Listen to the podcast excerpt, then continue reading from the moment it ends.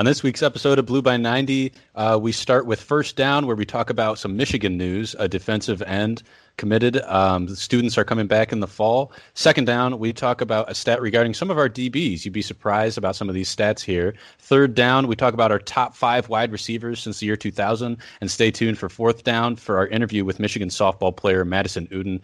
Uh, don't tune out before we do our 0 to 90 takes. Some of them are not very good, mine included. Uh, thanks for listening and go blue. This is the University of Michigan. Touchdown, Michigan!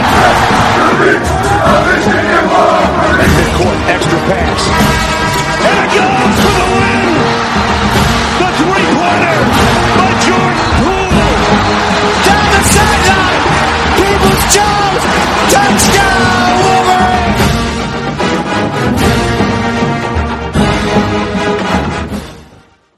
Welcome to Blue by 90, your Michigan Wolverines podcast. We are three dudes who talk maize and blue. I'm Kalen, joined by Jack and Roe. Guys, how we doing? Doing well. Doing well over here.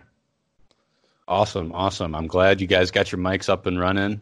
That's two weeks in a row. This is great. I mean, I feel like we're a professional podcast at this point. Pretty much. Every, everybody starts somewhere. You know, two podcasts in a row. You know, what is it? Uh, Joe DiMaggio. You know, he had a two-game hitting streak. All right, we're gonna get there. Fifty-six podcasts in a row. We sound good. We'll get there at some point. Dude, pretty soon you'll just be uh, Joe Rogan or something, right? With your headphones on, talking about DMT or something. I don't know. Alpha Brain. Yeah, there you go. There you go. Alpha brain. Uh, you know, makes your brain alpha. I don't know. That reminds me, next week's podcast, Elon Musk is our guest. So Oh, tune in, sweet. please.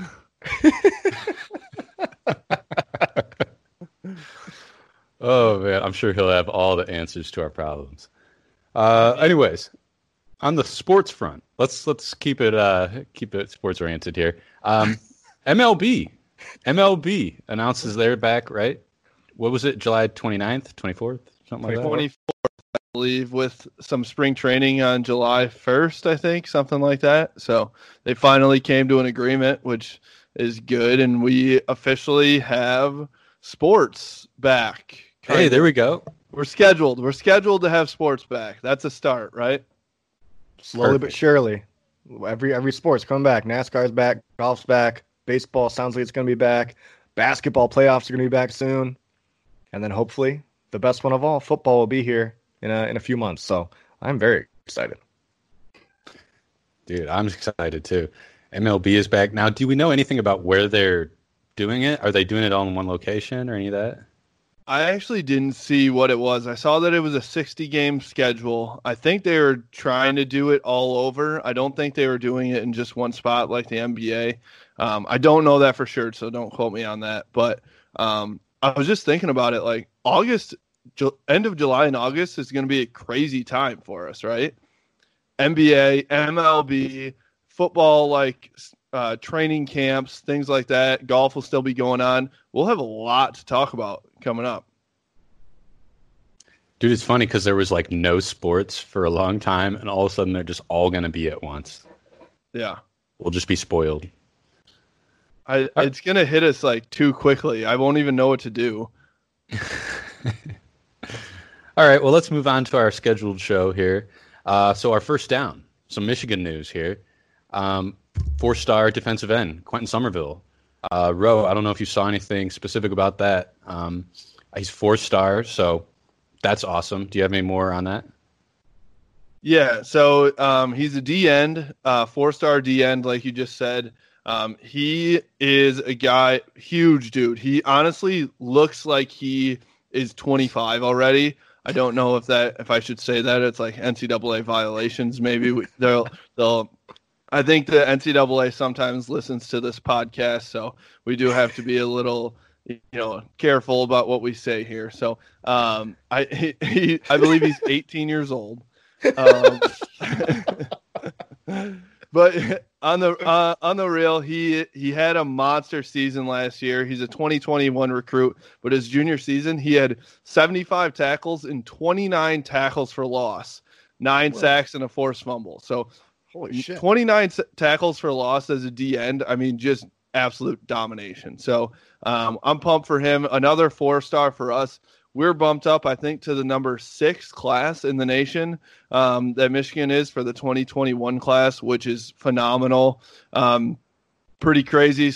I, I know you guys are going to be very surprised at this, but Ohio State is still number one. So um, unfortunately, we haven't caught them. Um, but I mean, as far as Don Brown is doing and Jim Harbaugh, this class is unbelievable, really. Like for for them, you know, being in such a I, I would say mediocre spot as far as how their seasons have actually went on the re- recruiting side, they're still killing it. So, and especially for jo- for Don Brown on the uh, on the defensive side of the ball, I think that Shaun Nua has had a big uh, part of that. Our defensive line coach, he's killed it. You know, we've had unbelievable D line prospects. You know, Josh Uche, Chase Winovich, um, especially on the DN side. Um, those guys going to the NFL, so I think that's helped a lot. But I'm excited about uh, Quintin to come. Um, he's the fourth, I believe, um, defensive line prospect that we have in this class. Uh, that is, I believe they're all four stars. Don't quote me on that, but I think we are going to be set for the uh, this 2021 class on the defensive line um, going forward. That's awesome. Now, do you know where he's from? I'm not sure if you have that information on hand. So hold on, please. Cause, just because I only ask because you know we tend to get beat out in a lot of different regions, and I'm curious if we happen to win him from a region we've been traditionally beat out by. Hold on, hold on, hold on. oh, Scottsdale, Scottsdale, Arizona. Okay, So, that's kind of um, interesting. I feel like we don't have that many people from that many recruits from that side of the of the country, do we? Not that I know of. No, I mean honestly, the only one that comes to mind is Zach Charbonnet. He's a Cali guy, right? So, um, but that kind of you know Nevada, New Mexico, Arizona region, not that many guys.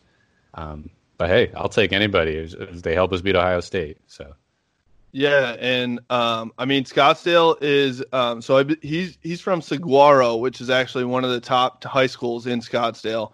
Um, now that I'm I'm looking at it, that's where my cousin went to Chaparral, which Saguaro was their um, main rival. Same with Taylor Lewan went to Chaparral too. So Scottsdale is a hotbed for um, for big high school recruits for sure. awesome. Well, that's good news. That's good news on the recruiting front. So I'm glad to see us winning there. Um, in other Michigan news, um, the university released some of their plans for what was going on in the fall. Um, some kind of interesting academic schedules going on here, right? No breaks in the academic schedule, right? They're just going to go something like August 31st to like November, um, just straight through. Uh, no like large lectures. Just you know, any large lecture you're going to do online, they're going to do as much online stuff as they can. Um, it's kind of interesting and kind of a you know an interesting approach here. I don't know if you guys have any opinion on it. I I thought I saw somewhere where the students may have a choice if they want to do lectures or go strictly online. I could be completely off here, but I thought I saw that. Um, but I love that they're going straight through. Less traveling, less chance that you're bringing, you know, COVID from one place to another. Although we're still playing football, and we're traveling to play football. Um, I don't know. I like it. I'm all, I'm all for it. I think the students. I mean, whatever. You get to go to winter break early. I'm assuming it's gonna be a longer break. I think they're coming back in January, and I think they go straight through until they're done in maybe April or May. Something Um, like that. Yeah, there's no no spring break, which is if I, I I think it's a good as a 27 year old, I think it's a great thing. If I was a 21 year old in college, I'd be like, oh my god, this is the worst thing that's ever happened to me. So I feel for some of those kids a little bit uh, who you know spring break was some of the funnest times, of course, uh, for us in in college. But I think it is the right decision here from the school's perspective. And what do Yeah, you what do you think is going to happen with all these bars like Rick, Skeeps? I mean, are they going to? They're probably not going to be open. Just assuming like because if they are open, everybody's going to want to go there. I mean, these kids are like they're young, they're healthy, they're probably not going to get sick. They don't give a care about you know if they get it or not because they'll probably be fine. Um, Well, I'm interested to see all these all these students come back on campus. I mean, there's going to be parties, there's going to be people hanging out. Everybody's going to want to get together. Yeah. If Rick's and to see how Skeeps are open, If they're open, the kids will be there. There's no question. well, I did see. So Harper's is like the Ricks of East Lansing. I know they have a Ricks too, but it's that. like the Skeeps. Yeah, they have like what 14 positive COVID uh, kids that were definitely there. Um, and I saw videos of that, and it was like literally just elbow to elbow there. So yeah, you're definitely right. Kids, kids are just dumb. They're kids are dumb. College kids are not the smartest people in the world. Let's be honest. We are all there at some point. So I I don't know when kids are back on campus how you're really going to um, address this and contain it. I hope from an athletic standpoint that the athletes they should. I mean, if I was Harbaugh, I'd say our rule is you can't go to the bar. Like that should just be the rule for them, which stinks, of course, for them because they should have fun too. But if they want to stay healthy and keep the team healthy for the whole season, they should probably, you know, make those make those decisions and be pretty hard on them. I've got an idea. Every sports team should have mandatory parties where you have to party with your team. So then that way, and you have to check in and whatnot. So that way you know exactly where your team's at. You're still allowing them to have fun. There may be some underage drinking, but you know where everybody's at, right? Instead of everybody intermingling, right? I mean, that could that be a problem solver? Possibly. Bro, Well- just bleep that part out for the NCAA. Yeah, I I I never underage drank, so I don't really know what that's about. I don't know about you guys. Never. Never in my life. I what I what I do like about that idea though is I like the idea of just like Jim Harbaugh at a house downtown uh, Ann Arbor, and he's the bouncer like outside the front of the door with a clipboard, Arms Khakis. folded. khakis, uh, sweater, and everything, hat, headset. He's talking to somebody in the back. Are we his- good? Can we let these guys in? Uh, that would be an incredible image. So he just calls Oh my Don God. Brown to come kick you out or what? oh man. That's great imagery. I I do But I have like the idea. I, I like the idea too. I have one big time downer thing that I heard, a rumor that I heard. Oh no. I heard Pretzel Bell is closing. I yes, who sent that? Somebody sent that to us. I- Yeah, I heard that. dude, that is sad. I mean, go back to the Saturday six pack, man. That's what we talked about. Pretzel Bell. That was, That our like favorite our bar. only- Only go to bar, man. God, where are us old people going to go and have some fun? Jim Honest- Brady's. Jim Brady's might be a spot. I'm gonna try to go there tomorrow. I need a dance floor where I can show off Yeah. my terrible dance moves, though. It's true. You can go to uh, no, never mind. Let's I was gonna say you bar. could go to Babs, but not really. I, yeah, you can't really dance at Babs. Yeah. No. If you go to live, but then you're definitely getting COVID. for Oh, sure, jeez. for sure. You're getting more than COVID there, probably. Yeah. Oof. Okay. Well, that's a tangent. Um, anyways, let's move on to our second down. Uh, we actually have a pretty good horse historical DB stat, right? Um, I don't know. Does anybody have it pulled up right now? Let me see if I can pull it up real quick. Okay. Um, lowest completion percentage allowed by a Big Ten defensive back since 2014. Number one is David Long Jr. from Michigan at 28, and that was in 2018. Uh, number two, Channing, Strib- Channing Stribling in 2016. Number three, David Long again in 2017. Number four, Jourdan Lewis 2016. Number five, our guy Vincent Gray in 2019. Guys, Michigan DBs, DBU, come on, let's go. See, I'm I'm with you, but the only issue there is we've got these top DBs, and then we've got guys that are way down off the screen, and that's where we get burned, and that's why we lose 62 to 39 to Ohio State. Um, but yeah, great stat, great stat. Can't be mad at that. I I think that although this looks on paper like an incredible stat, it actually is one of the reasons why we haven't succeeded on the defensive side of the ball. Um, we have we have succeeded against the bad teams, right? But we've been burned by the Penn States and the Ohio States and things like that. Channing Stribling is number two on, on this list. Lowest completion percentage allowed by Big, Big Ten DB since 2014. He is uh, not to knock him. I think he's a very good player. Stop. he's it. struggling to make the XFL. Dude, Channing Stribling was my guy. I loved him at Michigan. Okay, but what does it say about it that he he's struggling to make the XFL rosters right now? Like I'm just saying that that like wh- why doesn't this stat say anything about the guys getting to the next level? Are they that good or I think it's more of a scheme thing where we blitz so often that it really affects the quarterback and it's either a deflected ball, a hurried ball, or or something like that that forces that incompletion percentage more than actually that DB really playing good defense. No, I um, understand what you're saying, and I think what you're saying is actually right, and it's a good point, right? There's, we put so much pressure on the quarterback that it affects these DB stats. Jack, I'm gonna give you a chance to defend your guy, Channing. Dude. Okay, so everybody okay, okay. Let me let me try to get my head together here. Because every we've ever, basically every year since 2014 or 2015, whenever the stat came out, um, we've had a top DB like that, and you're saying it's the the scheme and everything, and that's what's affecting it. People have been shitting on Don Brown's scheme for the last two years. True. Anybody Okay. got anything to say about what? So, what do you mean? Okay, What do you, what I, I don't know.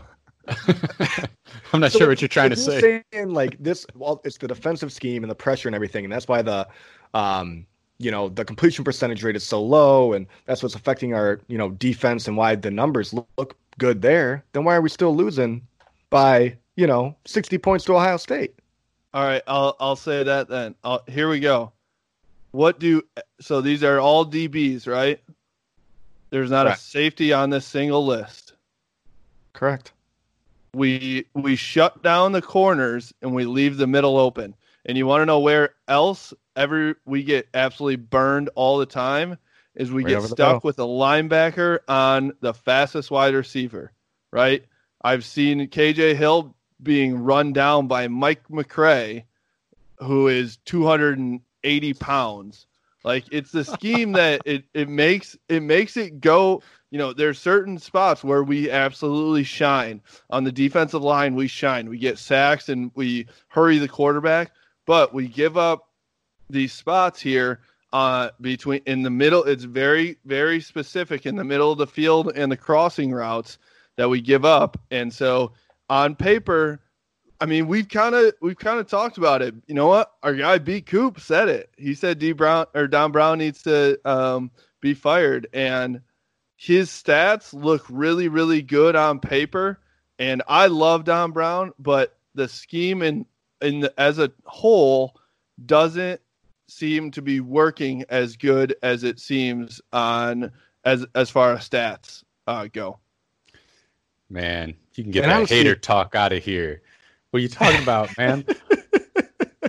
Well, I was gonna say, 2016 honestly, Don Brown. it could be it could be something like you know we're getting it's it's the hit it's the home runs that are getting hit we're getting have we're having more home runs hit against us but they're not getting the singles and doubles I- we put that it baseball terms That's a That's good a analogy. great analogy. Great analogy. Yep. i see it Yeah. But Okay. I, I I think that I mean, yeah, I, this is still an unbelievable stat. Like, absolutely wild because I think I said to you guys earlier in the week when we first saw this stat, Jeff Okudah, who got drafted number two overall by the Lions this year, was from Ohio State, and he doesn't have these stats. So, I mean, this is still a very, very impressive stat. I mean, there have been some unbelievable players in the Big Ten on uh, as defensive backs that aren't on this list. So it's still something great. I think it's a great stat to go around for recruiting on the defensive side of the ball too. So um, I, I think it's, I still think it's pretty impressive. But I did want to add in some, some, you know, texture to it of why this might be that we're all at the top. Yeah, well said. And a couple cleanups there before we move on to our next topic. Uh, the stat is from Pro Football Focus, and Mike McCray is 242 pounds. i know i heard 280 i was like i mean maybe after quarantine I mean, I mean, he listen, when I saw him running after wide receivers, he looked like he was 280. So, no offense to Mike McCray, I, he was a fantastic linebacker for us, but he he should not have been covering anybody other than a tight end ever. I'm I'm sure he would admit that too. All right, well, let's move on to our third down here. Top five wide receivers since the year 2000. Uh, guys, I hope you've been working on your list as hard as I have. Uh, I say that jokingly because I just saw Jack scribble his down in five minutes. Um, so why not start with you, Jack? We'll do it like a snake draft. How's that? Snake draft sounds great, guys. We have so Oh. much to teach you. I have a lot to learn, and I'm not afraid to admit it. All right. Well, I'm going to lead it off. Well, I'm, I'm going to I'm going to pull a Kalen move like he did with the top five running backs. Um, except I believe this guy has already cemented his name there, and he has nothing more to prove. Number five, Nico Collins. Okay. We've already talked about it last episode. He's earned that number one jersey. He he basically he is a number one guy. We, we've compared him to Braylon Edwards. We've compared him to Anthony Carter. We've compared him to endless other guys on the list. So his career's not over. I think he's gonna have a big season this year, but he is already number five on my list. I don't hate it. I don't hate that at all. He's already at almost 1,400 yards in three years, and like we said, we talked about it a lot. I, I think that's that's pretty solid. Um, I'll go ahead and go next then. Um, at number five, I feel like this might surprise you guys. I have Steve Breaston at number five. Um, he, I, I wanted to go a little bit higher, but just because of the name, and I think there was some nostalgia there. Of like we had said, like he was it, you know, when back when I fell in love with Michigan football. But look back at the stats. He had 2,000 yards uh, and 156 catches in his career. Um, I think he kind of got outdone by another receiver who I'm not going to say their name because we'll mention it here in a little bit. Um, but I, I still think he's a, he was an absolute stud. So for in the last 20 years to be in the top five, uh, you know, great achievement. But uh, that's where I had Steve Breaston. I was gonna Very say he nice. was he was probably remembered a little bit more for. I mean, he was a great receiver. Don't get me wrong, but he was probably remembered a little bit more for like kick returns, punt returns. He was a great return guy. Absolutely. When I was looking at his stats, he had like it was almost he I don't want to say it was almost as many return yards as he, as he had receiving yards because it wasn't, but I was like, "Oh my god, how many returns does this guy have?" He really did have a ton of yardage uh, in returns for his career. He was a killer. Yeah, Steve Breaston was great. Um, okay, I'll move on to mine then. Um, my number five is Jason Avant. Um, he had 2,247 career yards. Uh, one of his seasons in 2005 was a thousand yard season. Um, 13 career touchdowns. Uh, the guy was solid, right? And he had a rock solid NFL career, if I remember correctly, right? Uh, Yeah, he played for he played for the Eagles for quite some time. Yeah. Yeah. So I mean, it also helps that he had Chad Henne thrown to him too. So that's great. But yeah, number And five, Donovan- Jason Avant. I think it was Donovan McNabb in the NFL as well. So Yeah. stud. God, I used to have a I used to have that black Eagles Donovan McNabb jersey back in the day. Oh man, That's cold. That's Love that's a pretty Donovan sweet McNabb. jersey. God, dude. All right, well, I guess uh number four. I've got Roy Roundtree. Might Ooh. I was gonna say probably not on your guys' list, but the reason I put him there, he has one of the most legendary catches in Michigan football history. Denard Robinson thrown to the corner of the end zone, first night game in Michigan Stadium history, and touchdown to win the game to beat Notre Dame, one of our bigger rivals. So um, he's had some other bigger games, but I've got, but that's why I've got him at number four. He's a legend. He's a Michigan wide See, receiver legend. That was an awesome game too. I Mhm. loved that. I mean, that's the best game I think is in the last 20 years. Honestly, May, I I'm biased because I was there, but still, it was unbelievable. He also he's a Michigan man through and through because he's still on the staff. He's a wide receivers coach. Oh, is he? Okay, I couldn't remember if he He- was still a grad uh, assistant or wide receivers coach or what. But yeah, he's on I staff. Yeah. believe he graduated, so now he's an official Oh. wide receivers coach. No, dude, I think he, I think he just took a job somewhere. Oh shit, you're I could actually, be wrong, you're but right. I think you're I think something just came out this past offseason that he took a job. You You're might right. be right. It's ringing a bell for me. I want to say Toledo. I don't know. Okay, go ahead. Somebody else go ahead. I'm gonna look this Yeah. up because I gotta find out now. Um, so number four, Kalen, I had Jason Avant at four. Um, so like you said, he had a thousand year, uh, thousand yard year his senior year in 2005.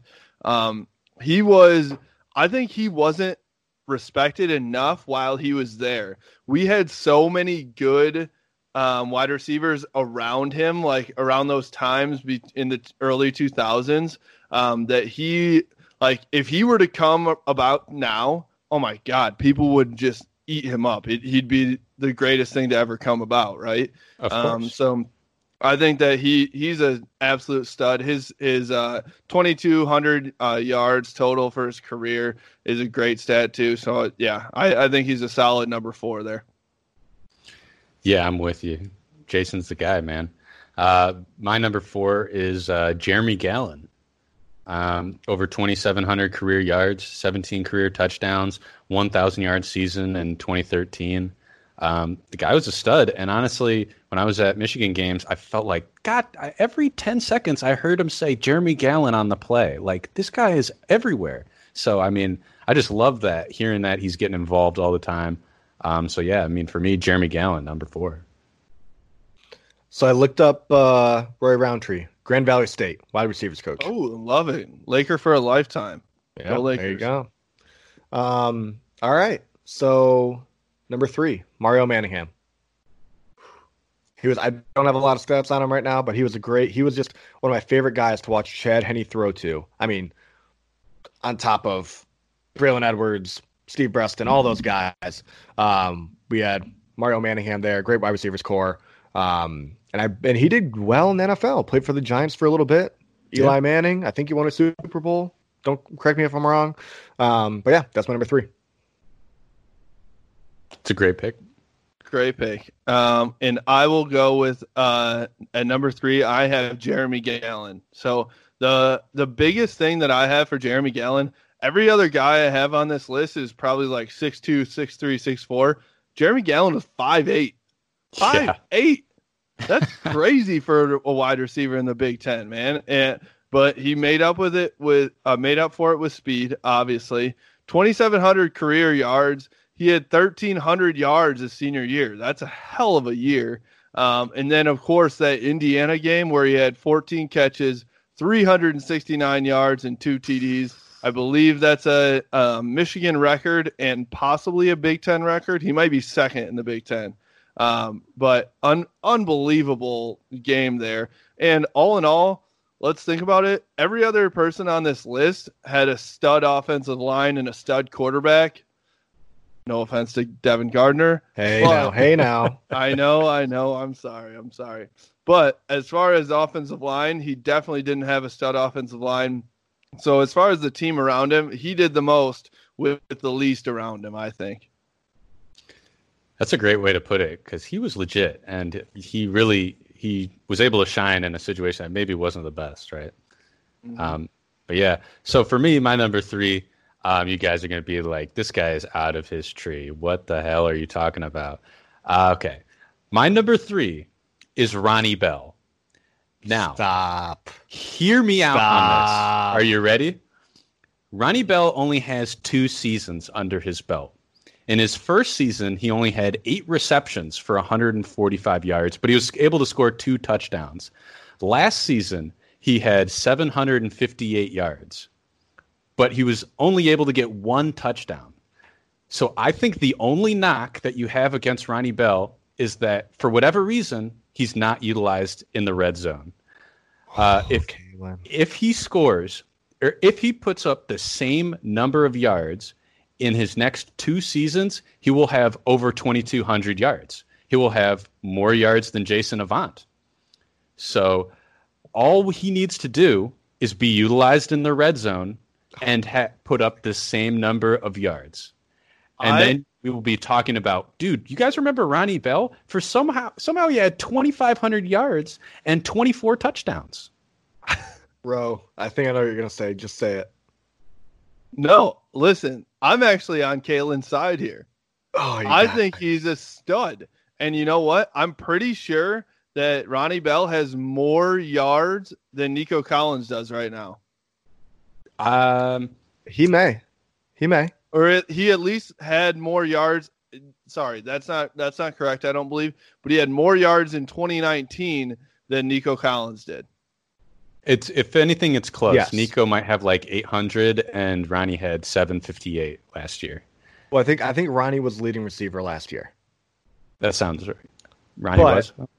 Kalen, I got to give you a hard time here. You said Ronnie wasn't utilized in the red zone. Don't make me bring up what you know I'm about to say. Oh, don't even say it. Don't The- make me the do it. Believe me. I love Ronnie Bell. I love Ronnie Bell, and he had an amazing game up to that point. You're gonna talk shit about I'm the not- kid I'm that not- I'm cried on the sideline not. right I'm, after. I'm not talking to Ronnie. I'm talking to Kalen. I'm talking to Kalen. All right. I do. I love Ronnie Bell. He's an amazing receiver, and I think you know. I think he could get into this top five list. He had. I love him. I love having him on the team. I wish he could stay forever. But don't say he wasn't utilized in the red zone.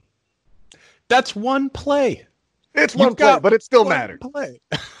it so, was one I'm- play that would have won us a game. I will say that.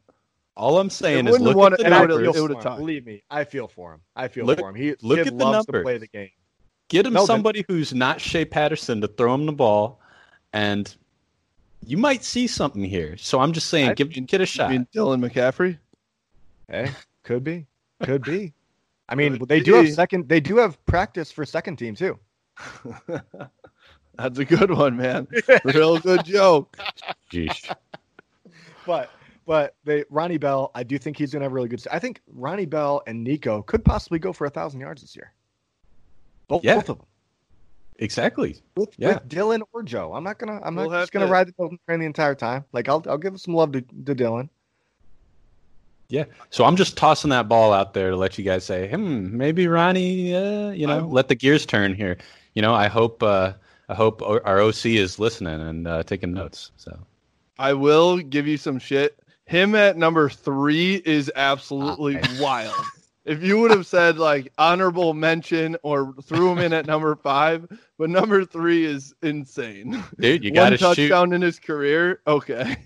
Oh, he's got three touchdowns. Sorry, his sorry. Oh, three. He's got three. Yeah. Didn't Yeah. Nico have three last season in one game?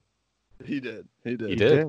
But here's the thing: Nico is going to leave after this season. Ronnie, we got two more years. So What who's if he- better? Who's better, Nico or Ronnie? Who has a higher ceiling? I would say Nico. But who's better? I didn't say who's got a higher ceiling. Hard to Kalen, say. You, Hard but you've got say. you've got Ronnie at number three. You must have Nico at number two or one then. All I'm saying, this is only for Michigan stats, right? So unless Nico puts up 2,000 yards next year, Stop. Sorry. He- Stop. hey, listen, Jack. Kalen has Ronnie having 22 touchdowns next year. in Yeah, the next two it. years, I would love it. I Two would years, is that what you said? I'm sorry. yeah, so he can get 10 and 12. That's all I'm saying. All right, I'm gonna stop talking shit. We Better gotta grow a the- little bit because all we do is throw it up to the corner. That's true. All right, Jack, we'll move on to your number two. All right, number two. You guys had him for number three. I got Jeremy Gallon. Like you guys said, he had, uh, I believe, his senior year, he had 1,300 yards, 1,373 yards, which is a Michigan single season record. And then for the yards in a game, 369 against Indiana, that's a Big Ten record. So he's, I mean, he's on the record board for the two. I mean, he doesn't have touchdowns, but um, for those two yards, I mean, that's that's a huge record to be a part of. So that's why I've got Jeremy Gallon there. Um, big games with Devin Gardner in that 2013 season, uh, where I, Devin Gardner, I believe, had the two highest passing yards in a game for a Michigan quarterback that season. Um, so that's I got Jeremy Gallon at number two. All right. So at number two, I had Mario Manningham. So Mario was like, again, same with Jason Avant, but I think even more so. He was that guy when I really fell in love with Michigan football that, like, he was just that stud, right? I remember the Penn State game where um, they it in overtime um, right at the last second on the last play of the game. Um, he had 2,300 yards. Really, he was like the go to guy, clutch catches and he was the he was that go-to guy for I believe three straight years. So I feel like you don't see that much anymore. Um, guys either go pro or you know they just don't have that type of career anymore. So, um, yeah, I had I had Mario uh, Manningham at number two. All right, I'll jump into my number two pick, which is also Mario Manningham. Um, yeah, the guy was legit. 2,300 career yards, 27 touchdowns, 1,000 yard season in 2017. Um, I mean, yeah, I mean, there's not much more to be said that we already haven't said. Um, the guy was just a beast. So, yeah, Mario Manningham, number two. Well, this is stupid. We're all gonna have the same number one. Come on, we saw it coming. I almost Same didn't have thing. the number one, but I'll but I'll I'll give my reasoning. So number one, Braylon Edwards, um, three straight thousand yard seasons. Like I said before, I almost did not have him at number one because my most memorable Braylon Edwards moment is in the Rose Bowl. I believe it must have been 04 05, where Chad Henne just throws a perfect ball right here at least two times, and it's dropped. Would have been a touchdown. I may I may be remembering that incorrectly, but that is what I remember about Braylon Edwards, and uh, it upsets me every time. Dude, I remember him getting drunk and like tweeting something like two years ago. Oh, dude, yeah, he got kicked off of a TV show or something. Yeah, BTN or something. Yeah, He, he is like blackballed from the Michigan athletic department right now because of it. I think what he like he got drunk at some at Soaring Eagle Casino or something and was like talking shit. shit about Michigan football and now they're like, all right, see you later. Which is sad because if he's obviously the unanimous number one wide receiver, like we want him to be associated with the team. So it just kind of sucks, but yeah, happens. and also he was he was talking shit for a valid reason, right? Like it wasn't kind of out of nowhere. Like everybody was kind of thinking it. Nobody really said it. Like he was just like, "What the fuck is going on?" I think he was. Everyone was mad because he was like talking smack, like almost directly to players, right? Like uh, calling people out. Which do Some that. people need to be called out. I don't know. I mean, text the players then, or like go Or into the call 'em or locker room or like that. something. Like, don't Yeah. sit bes- sit behind a keyboard and be a keyboard warrior and tweet about it, man. Like, That's you what we obviously do. are welcome. I mean, yeah, exactly. That's our job. Hey, Hey, stop that! yeah. No, But bro, I- what you got on Braylon? I I mean, he was a unanimous All American, Big Ten MVP, Biletnikoff Award. I mean, so he literally it was like Trey Burke's sweep of all the awards um, that they had for him to possibly win um, in his senior season. And like Jack said, the three uh, straight thousand yard seasons. Um, the big thing that jumps out to me is 2004 Halloween game against MSU. Um, there's, I mean, the the still frame, the picture of him in uh, in front of I don't even know who the dude is on MSU, but just going up for it and just stealing it away from him.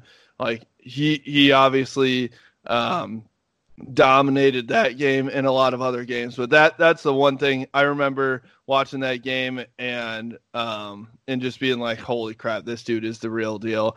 And anytime you can have an iconic moment against Michigan State, I'm probably gonna love you forever. So that's fine. And that's my fondest moment of Braylon Edwards. Yeah, of course. The guy was just a beast, right? I mean, dude, and it doesn't hurt either that he had John Navarre and then moved on to Chad Henne. I mean, come True. on. My top two guys. Those are my top two guys, I think. That's pretty good company for guys throwing to you. Yeah. You know, you know what too? I got to mention this because I completely forgot to mention it uh, last week when we were talking about um, sports moments that made me fall in love with sports. Going back to John Navarre when Jack, it was his favorite player, and he, he weirdly went up to his house, and John Navarre was like, "Who the hell is this kid?" It was And- consensual. but my first Detroit Lions game ever, I went to watch the Lions. Um, do you remember Roy Williams? Oh Like- yeah, dude, legend. Somebody put the, I think uh the Mitten Sports or um Somebody put that up the other. He was day. like one of what they had like five wide receiver number one picks in a row. He was one of them, but it was that Lions team against the Cardinals, and John Navarre was a starting quarterback for the Cardinals for my first ever Detroit Lions game. So throw that in there too for you, Jack, um, to add to the legend of John Navarre. Dude, That's that is awesome. Hold on, I'm gonna find the stat too because they put something up the other day. It was um, who is the white wide receiver for the Lions? Do you guys remember him? Who who? Yeah, Uh, David David Kircus. Mike Furrey. Oh, Remember Mike Furrey? I, I named a different white guy. 98 catches for 1,086 yards in 2006. I don't know. I mean, look if you see his pic, like this is this is him. If you can see that. Yeah, Mike Furrey, nice. I mean, I remember him for sure. Mike Furrey, nice. Fuck you. what an asshole. Oh man, I don't I even remember know. all I remember about uh, that game. Bro, you remember is- Ben Wallace? Yeah, nice. oh, we're comparing Mike Furrey to Ben Wallace now. Hey, what? he safety for the Rams the year prior. He could have been defensive player of the year. Oh don't my gosh. Talk about losing listeners. Oh, Oh man. all I remember about that game though is, do you remember the commercial where they're like, Roy, Roy, Roy, Roy? Did I actually remember this? They, that's all they played at that game, and I had a sign that said I like wrote out Roy, Roy, Roy, Roy, and they played it, and I was like the happiest person on the planet at like 12 years old. That's amazing. Oh. All right, well there you have it, our top five wide receiver list. Uh, you know, a lot of agreement at the number one spot. Obviously, uh, Braylon Edwards. Um, so let's move on to our fourth down. Wait, Um, did we have any? Hold on, sorry. Did we Honorable have any mentions. I got honorable plenty. mentions? Oh, I got okay. plenty. Yeah, what you got? So Amara Darboh, Ooh, I had him on there too. Yep. Yeah. legendary receiver, very memorable catch, very similar to OBJ against BYU.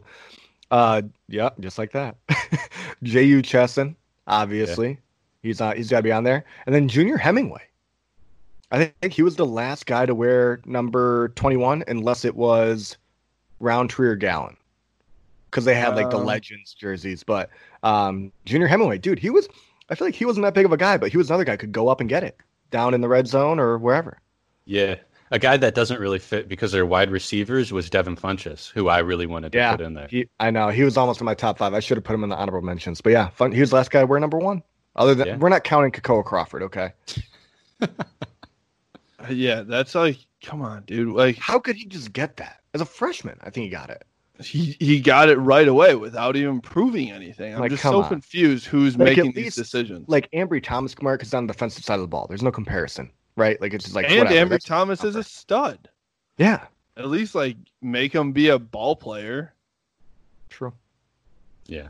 What do you guys Kalen got for has, honorable? Kalen has the entire 2020 roster of wide receivers for his honorable mention. Yeah, Dude. you got um, well, who? God, who is it? The guy from Hawaii. What's his name? The guy from Ah, fuck. He's got a great name. What is his name? Oh, he's a wide receiver. He's a recruit. He's coming in this year. This is bothering me. What's his what's the position? Wide receiver. He's a wide receiver from Hawaii. you said he's wide Hmm. receiver. What's his position? God, I don't love think Kalen listens to us. it. I- Caitlin's just not even. are paying your attention. are your headphones working? Oh my god. Oh. Michigan 2020 receivers. Hold on, I'm gonna find this. yeah, who's this guy? God, it's on the tip of my tongue.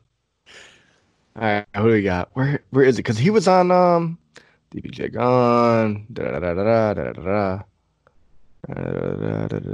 Roman Wilson. Oh, Roman But dude, Wilson. But we got Roman Wilson, top guy, top receiver. AJ Henning, another Yeah. top guy. Um, and they're both four stars. Dude, you might be right. They might all be on my honorable mention. Hey now, hey now. dude, somebody, whoever's at QB is throwing for seven thousand yards. So I believe just it. going straight. you know Madden what's gonna be? You know what's gonna be? Dan Villari, QB one against oh, Washington. Ooh. That highlight tape, he Oh. looked nice, man. He looked nice. You know what? If Dan Villari doesn't do anything else, he's got a sweet videographer. That's all I know. That's true. That's true. I'm like, dude, just follow me around day to day. That's all I need. Pouring friggin' coffee in my cup. I don't care. Make my head be still, but like my body's moving around. Like that shit's crazy. All right, let's move on from here. Um, do you guys have anything else you want to add on there? Nope. Bueller. I think we're good. Bueller. All right. Well, we'll move on to our fourth down. Uh, that'll be Roe's interview with uh, Michigan softball player Madison Uden. So stay tuned.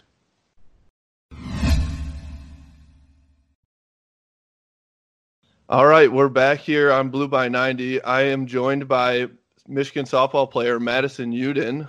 Madison, how's it going? It's going well, hanging in there. Not doing much, but enjoying my time.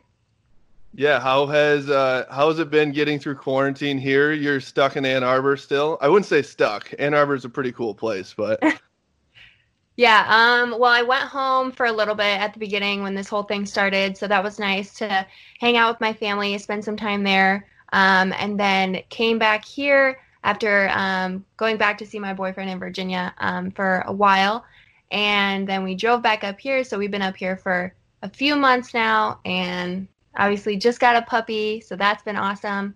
Um, and yeah, I love Ann Arbor, so I don't regret coming back here.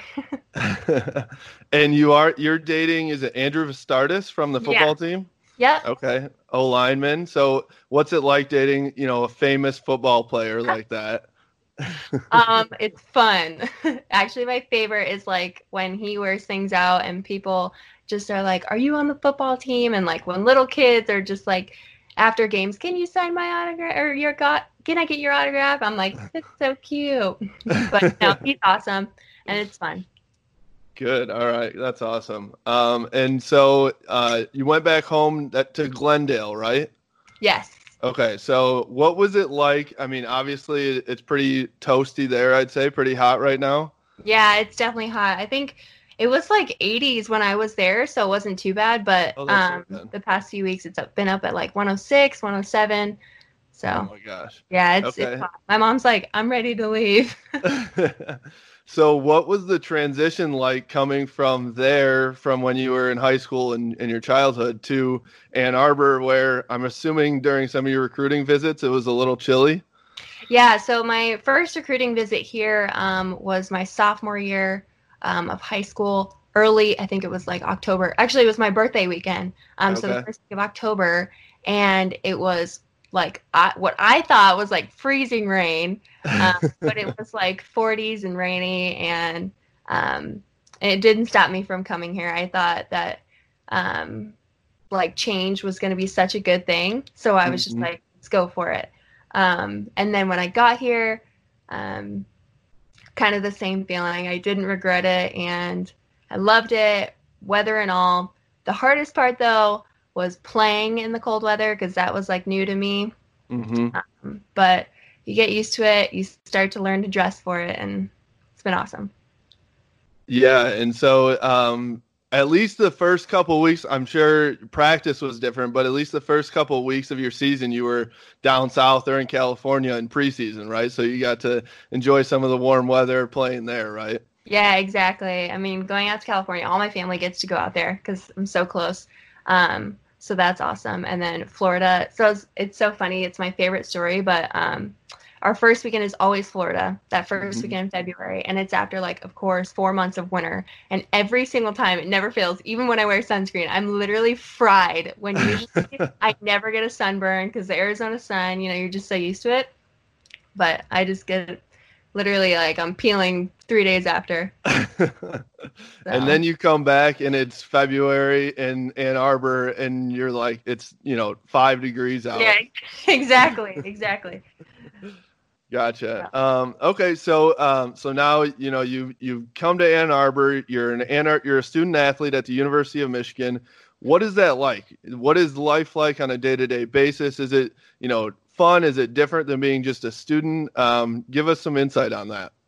Yeah, I think um I think it's definitely different than being a regular student. Obviously, I don't know what that's like, um, but I feel like it's it's absolutely a different lifestyle. Um, it, sometimes it can be very stressful. Like especially my freshman year when I had class till two thirty, practice started at three. Um, but you know, all your teammates were out there at two thirty, already putting in work, like warming up earlier, and you know, and so it was very Mhm. stressful. Like I felt like I couldn't get on the bus fast enough. I couldn't get down to practice fast enough. Um, and then you know, you kind of start getting used to it. You're like, okay, this is my schedule. Like I'm not gonna let this stress me out. Mhm. Uh, and so then, like just through the next years after that, it's just it's so much fun. Um, it's it's it's a lot of hard work, obviously, um, but you just your body adapts. And days that you're sore, you just want to sleep, but you got to keep going. So it's definitely hard, but it's so worth it. Yeah, I think the balance is so difficult, right? Of of being, you know, you still have the same amount of schoolwork as a normal student, but then you have lifting, you have practice, you have, you know, all that comes with being a student athlete. So um, that's always very tough. But there are some perks that come with being a student athlete, right? So Absolutely. can give us uh, a few perks that you might have uh, liked during your time? Yeah, I think my favorite um, was definitely the fact that they feed us. um, because you feel like you just can't eat enough. Like your body is just going, going, going, and you never slow down. And Mhm. it like you're always looking for a bite to eat. And so I think that's one of my favorite perks. Also, just I don't know the fact that you get to claim that you're an athlete at the University of Michigan, even like not just on campus, but like a, around the country. Like people just know Michigan. They know the like repertoire of it, and it's it's like a huge perk, even though it doesn't seem like it would be, but it is. And also Yeah. free clothes. I, I was just gonna say the gear too. Getting getting some Nike clothes that that doesn't hurt at all. It does it. It does not hurt. Nope. Especially when you came in with like no warm or no cold gear. So that part Oh. really hit different. yeah, when you're wearing the long sleeves every single day, and like, yeah, if you only had t-shirts packed coming to Ann Arbor, you were probably in trouble. yeah, that was me. Yeah, I remember my girlfriend when she was playing, and it was like, I, do they still call it Christmas when all the gear comes in? oh yeah, Yeah, you guys get boxes on boxes of stuff, Yep. which is always very cool. yeah, so cool. Best part. and I think the other thing, like you said about eating, everyone thinks about all these football players and basketball players. They eat so much food, and people think, oh, the girls, I'm sure, you know, they don't eat much. But I'm not gonna lie, I know you guys stuff your faces. Oh, we do. We we absolutely do. It's hysterical because Hutch like every time we're on the road, Hutch is like, it's eating time again. you? Do we ever stop feeding these kids? It's it's hilarious. We're just like hungry every three hours at least. That's great. That's Yeah. great. Yeah. I, I like that you guys really are not about the mantra of being girly girls. You're you're the athletes that, you know, you're tough as nails and you can eat whenever you want. So there That's you right. go. um, so you talked a little bit about, you know, even going past um, outside of Ann Arbor, outside the University of Michigan and how cool it is to say that you go to Michigan. What does, you know, you I've heard the term and we've all heard the term the Michigan difference. What does that truly mean to you? Um, I think to me, it's just kind of the standard that we uphold at Michigan, whether you're a student athlete or not. Um, I, I mean, this institution institution is based on research, and I think that has a lot to say just for the entire university as a whole, including athletics. Um, so, I mean, it's it's a complete honor to be a Michigan Wolverine, and um, yeah, it's I don't know. I think it's just the standard. Um, it's different than everyone else. Um, you're pissed when you're not winning a championship, and you're going back the next day and you're putting in work when no one's watching. Um, and so the Michigan difference is just like, how can you make this university better than what it is right now at this present moment? So Yeah, and I think there's something to it too that's just it, there's a different vibe like when you're in school when you're uh, on the field like you said the standard is so high um, Mhm. but it's just kind of like i think about football game days and basketball game days and softball game days at alumni field it's like you don't get that anywhere else especially in the big 10 you know it's just a different thing there that i think is a very cool vibe to michigan Yeah, for sure. I definitely agree. It's playing at home is like one of the like greatest feelings. i literally just got chills saying that. Um, yeah, I'm definitely gonna miss it, but it's it is the Michigan difference. It's like, you know, no other no other school is like us. So So, speaking of Alumni Field, I have been to quite a few softball games at Alumni Field myself. Um, it's always packed. You've always, you know, you talked about your boyfriend getting uh, autographs there. There's always a line of about 40 girls, 50 girls that are um, waiting for you guys at the end of the game. So, what Mhm. is it like playing in front of a packed stadium on a home weekend at Alumni Field? yeah, it's uh it's quite it's quite the adventure. It's the most fun thing I think I've ever done in my entire life. Um, especially truthfully being a female sport, you don't really like expect people to go to your games. Um, but to come to Michigan and to have a packed stadium, sold out seats like on huge weekends like Ohio State, like I think even we we like sold out in like 6 minutes for a regional one year Wow. and um it's it's probably like one of the coolest things it gives me like nerves definitely a little bit um but once you get rolling with your teammates and you're just out there like having fun and after every single strikeout and by the end of the game with two strikes left the entire stands is pounding their feet like that's just the coolest thing ever and you can't get it anywhere else but alumni field it's so cool Yeah, and I think you know there's a lot of people that are have been to a football game or a basketball game, but I would encourage. I mean, there is no place like Alumni Field. It's it's craziness, and so if anybody out there that hasn't been to a softball game and thinks you know, oh, it wouldn't be that fun, it's you know whatever.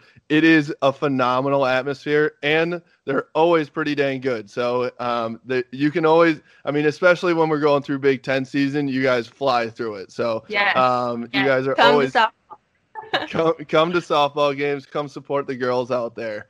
Um, one thing that I didn't ha- we didn't talk about earlier, um, but so going away from Alumni Field, you guys had a trip to Cuba, right?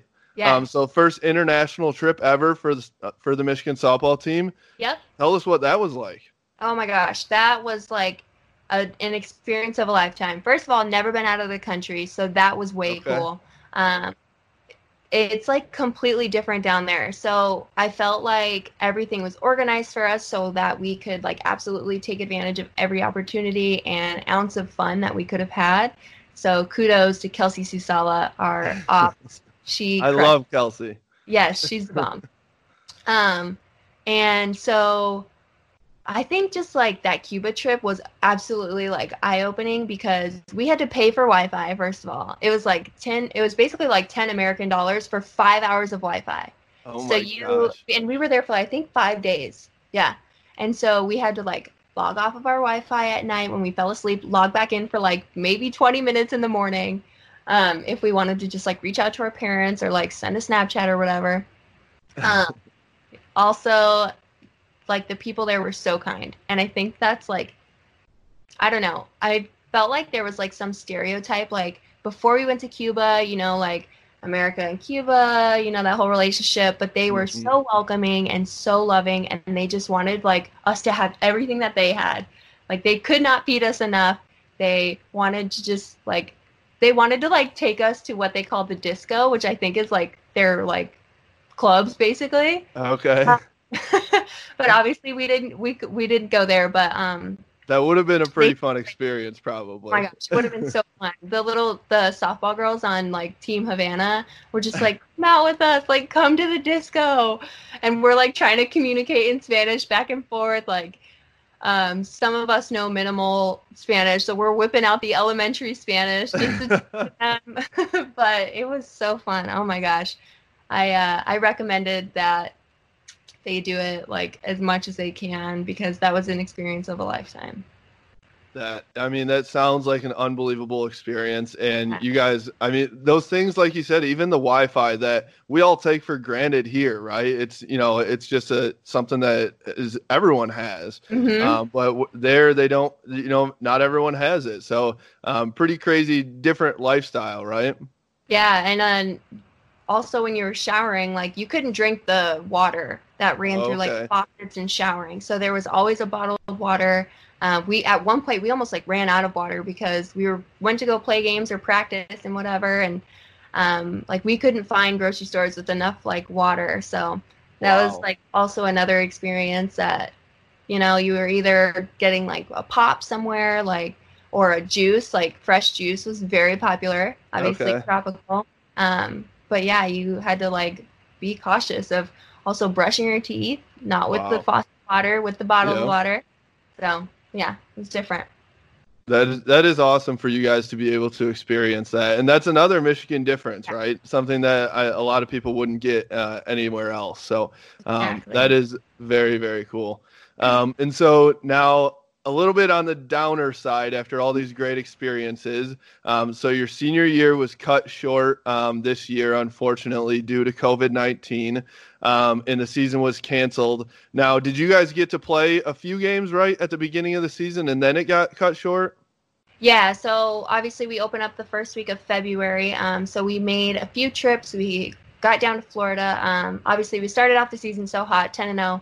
Um, Yeah. So that, was like the coolest thing I think to experience, especially for my senior year. Um, I think like somewhere uh, there was a plan that that was supposed to happen, and um, we were just riding the wave of like keep winning games, keep winning games. Um, so yeah, we went to Florida. We went to South Carolina. We went to North Carolina. And in North Carolina, I got to have my little cousin as our Batgirl. So that was so Aw. fun. Yeah. Um, so I got to experience kind of these things that I didn't really get to experience in my other years. Um, so even though it ended short, um, we did get through California as well. Okay. Um, did get through a couple weeks, and I think that there was some things I experienced this year that I hadn't in my other three years, and so I'm so thankful for that. Gotcha. Okay, and so so at least you guys did get to have part of your season, but um, then take me back to the day where everything. You know, I remember the Big Ten turn uh, basketball tournament tournament got canceled. You know, in the middle of it, right before Michigan was about to play, um, Yeah. and then in that next kind of week, everything happened where all these seasons were getting canceled. So take me back to that moment. How you guys found out. How, as a senior class, you handled it, and, and Coach Hutch and, and all that.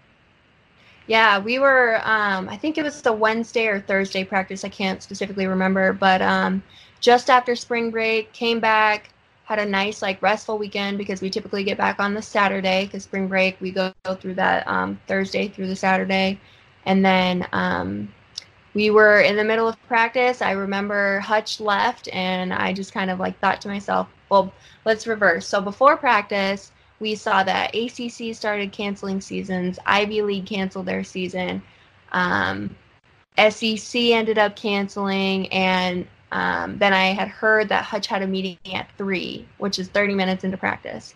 And so as soon as she left, I was like, oh boy, you know, I was a little nervous, but I just tried to like keep the team have a good practice because you, you know, I didn't know what was going to happen. Yeah. So about an hour later, about four o'clock, Hutch came back to the field and she didn't come onto the field. She sat in the stands and we were doing a bunting drill and instantly I knew and because she a couple of us didn't get our bunts down and you know Hutch is gonna be screaming when that happens. And she was just like chilling there in the stands and I knew instantly. Um, and we finished the drill and she came down onto the field and called us into the dugout and said, I hate to tell you this, but I have to, and this is what's happening. Big Ten has foregone the rest of championship season, and instantly, just the whole team had tears. And I know I was heartbroken, my other senior teammates were heartbroken because we just felt like everything was ripped out under from under our belt, and um, it was hard. It was definitely hard, but I think that there's been so many like positive things that have come out of it, and you know, so it was hard, but we handled it well. We kept in touch. Um, the team tried to, Team 43 at least has stayed in touch um, even till now, but we stopped team meetings like just a few weeks ago, I think at least like a month ago. Um, so we stayed in touch for a long while. We did some friendly competitions just to lighten the mood, keep people active, and yeah, Hutch has been also great about it.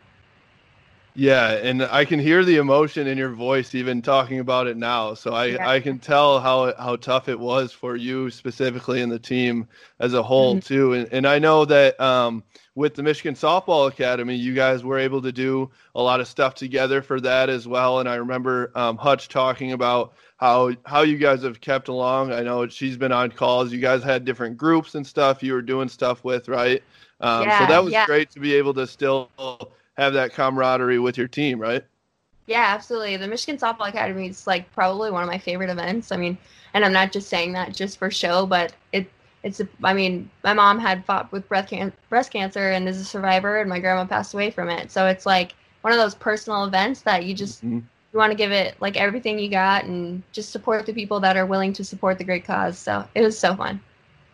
Good, yeah, uh, unbelievable. Um, we're like plugging everything Michigan softball right now, but if you guys, if anybody out there hasn't heard of or um, been to or donated to the Michigan Softball Academy, go check it out. Um, I think you guys still, even with a virtual thing this year, still raised over a hundred thousand dollars. Correct?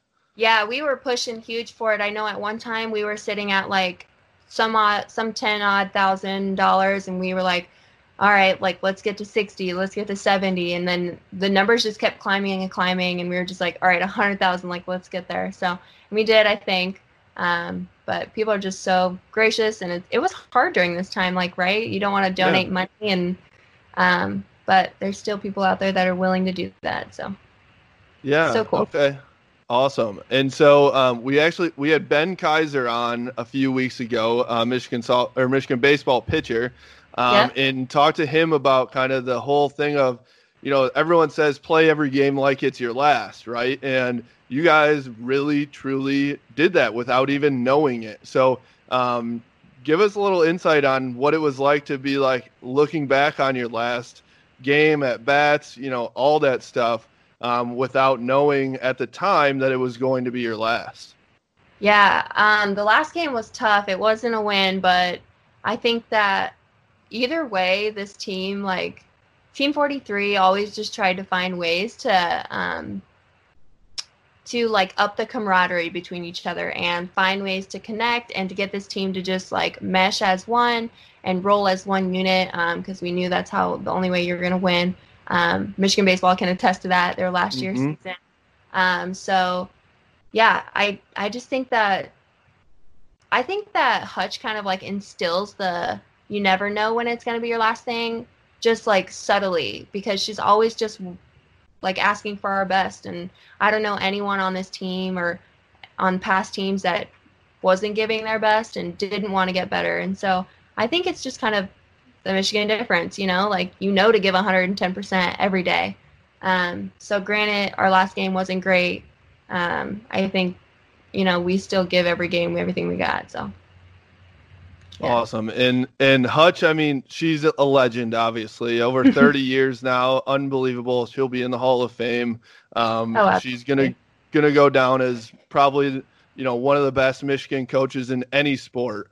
Um, Mhm. So I know Hutch is a character. She's rough around the edges, right? But she's got a sweet heart and she's fun. Do you have any great Hutch stories for us that you can share? yeah, um, so you just mentioned sweetheart. So people, you know, people probably wouldn't think of her like that. They just see her at their base ripping her glasses off. Um, but I think, yeah, she has this like, I think she has this like gentle side to her that, you know, obviously she doesn't show because she's head honcho, she's the coach. Um, but like, for example, Nikki Cordis, our old director of ops before Kelsey, had a baby, and Charlie is the sweetest, and she just like has the most affectionate love for these babies, and none of us expected that. We're just like literally jaw dropped. Um, and then in Cuba, the other coaches, I think they're probably, I don't know, like, I don't want to give an estimate of an age, but like probably like middle aged, right? And uh, Mhm. they're like, we're all in a huddle, like all the girls are dancing, and the coaches and the other girls pull Hutch into the middle of the circle and like are like chanting for her to dance, and she starts busting out moves, and it's hysterical. And I think she just like I think she has this like fun side to her that not many people get to see. Um, but yeah, she's definitely she's a hoot. That's for sure. and she has a new puppy as well, right? She Mhm. still has Marley, who Marley is the been the team mascot for 15 years now, Yeah, but she's Marley. she's got a new puppy, um, as well as you. So yeah, I think that um, Hutch is, you know, she's one of the greatest, and like you said, I think if if anybody gets to know her, they're they're definitely blessed. So um, yeah, and so okay, um, so moving on now you are finished with school right so what what was your major in undergrad Um, I was health and fitness. Okay health and fitness. Okay um, so what are your next steps? I know you could possibly come back for an extra year of eligibility but it sounds like you're going to forego forego that um, and tell us a little bit about what you're going to do next. Yeah, so um, after just kind of discussing with my parents and trying to figure out what I want to do and talk to my sister a lot because she played at Indiana and um, she had some teammates who sent me some really nice texts with some kind words like encouraging me to take the fifth year. Um, but I think that after just like honestly like praying hard about it and thinking about it, it's just I'm ready to just go on and uh, achieve my career goals. And so I'm applying for nursing school in December. So that is hopefully going to go as planned. Right now, I'm taking prereq classes for nursing. So that is what I'm doing. and so where is michigan your where you're hoping to go for nursing school too or are you, are you looking other places as well Yeah, looking other places. Um, probably just down the road at Washtenaw Community College. Um, Okay. It's what's affordable for me and what's going to Mhm. work. Um, and it also gets me to the same place as everyone else. Um, but I would continue my education after I got my RN license. Okay, awesome. That is great to hear. And so you're still in Ann Arbor too, so you'll be um, back cheering on the football team with Andrew this uh, this fall, praying that uh, football happens, of course. Right? Oh my gosh.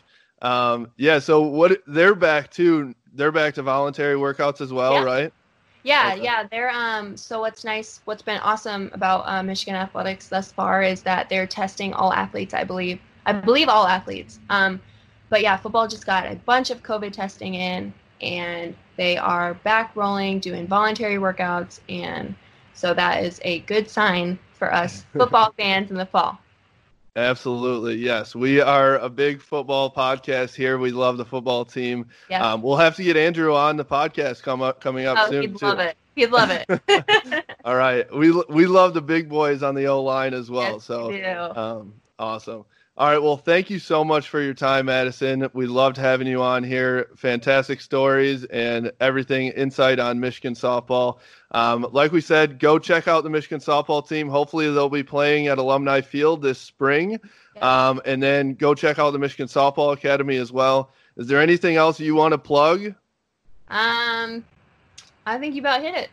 All right, perfect. Well, thanks again for coming on, and Yeah, we will catch you you. guys next time. Thank you.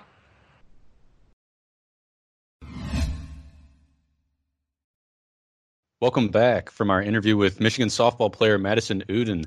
Uh, Ro, thanks for a great interview there. Yeah, she was awesome to have on. Shout out to uh, Michigan softball, arguably the most uh, successful Michigan athletics team out there. So um, we love we love the girls on the Michigan softball team. Right on. Yeah. Okay. Well, let's get on to our zero to ninety takes, guys. Hope you guys got them prepared here this week. Let me get my stopwatch out. Anybody want to go first? Yay, nay. I'll take one for the team. Okay. All right, Jack. Your zero to ninety starts now. All right. This episode was very wide receiver focused, and I'm going to put that towards this upcoming season.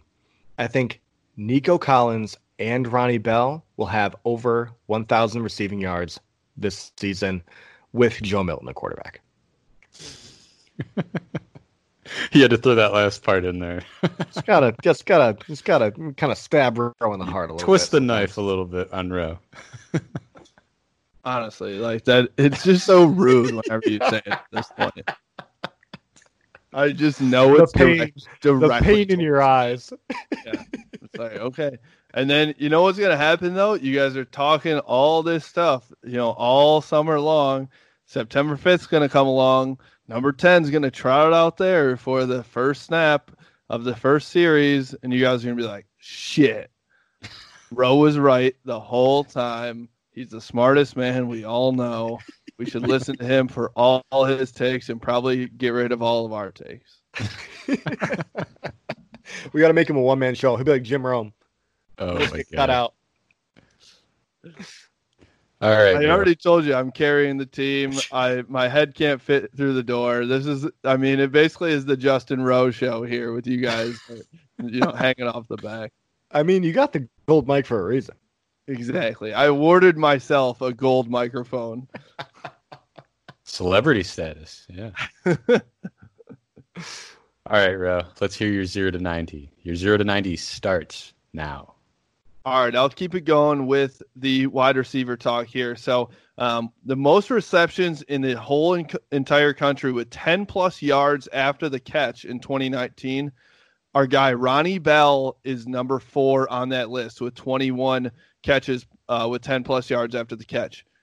He only had 48 receptions on the year. Half his receptions had over 20 or had 10 yards plus after the catch. He's going to have more than that in 2020. He's going to be our leading receiver. Oh, there's your thirty seconds. Oh, timed it perfectly. Look at that.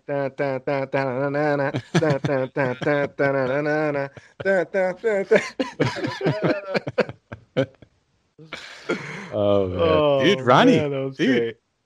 I hope Ronnie's getting a he's getting a lot of love from Blue by 90 this week. He is. He is. deservedly so. Just saying. Just saying. All right, Kalen, are you ready? You got a timer? I got a timer. I'm not ready, but I'll I'll go. All go right. ahead. Go ahead and time it, Jay. All right, Kalen. Your zero to ninety starts now. Okay, I think Aidan Hutchinson is obviously our best defensive end. Um, I'm predicting that one, he's going to have nine sacks, insane, but he will also have five batted passes. I think that Aidan Hutchinson is going to put up monster numbers this year, um, and that's my zero to ninety take. That's a solid take. I love He did it. bat some balls down last year. Yeah, I think like he that. had three. I like that. Nine sacks, five batted balls. Yeah, nine is did that- heavy, but I was going to say, what did what did Chase Young have last year? I think he had like sixteen or something. sacks. I think so. Oh dang, Yeah, I mean That's he crazy. he blew it up. yeah, predator. He wasn't very good. We don't really like him that much. No. Ohio State stinks. Every guy on Michigan is better than Ohio State. I mean now we're now we're just talking facts. Yeah, no argument for me. All right, do you guys have anything else you want to throw in there? Go blue. I'm all out of bad takes here. So All right, well, that's the show for this week. Uh, you can find us on Instagram or Twitter at Blue by 90 or on YouTube at Blue by 90 Podcast. Um, if you have any feedback, feel free to send us an email, blueby90 at gmail.com. Um, other than that, go blue.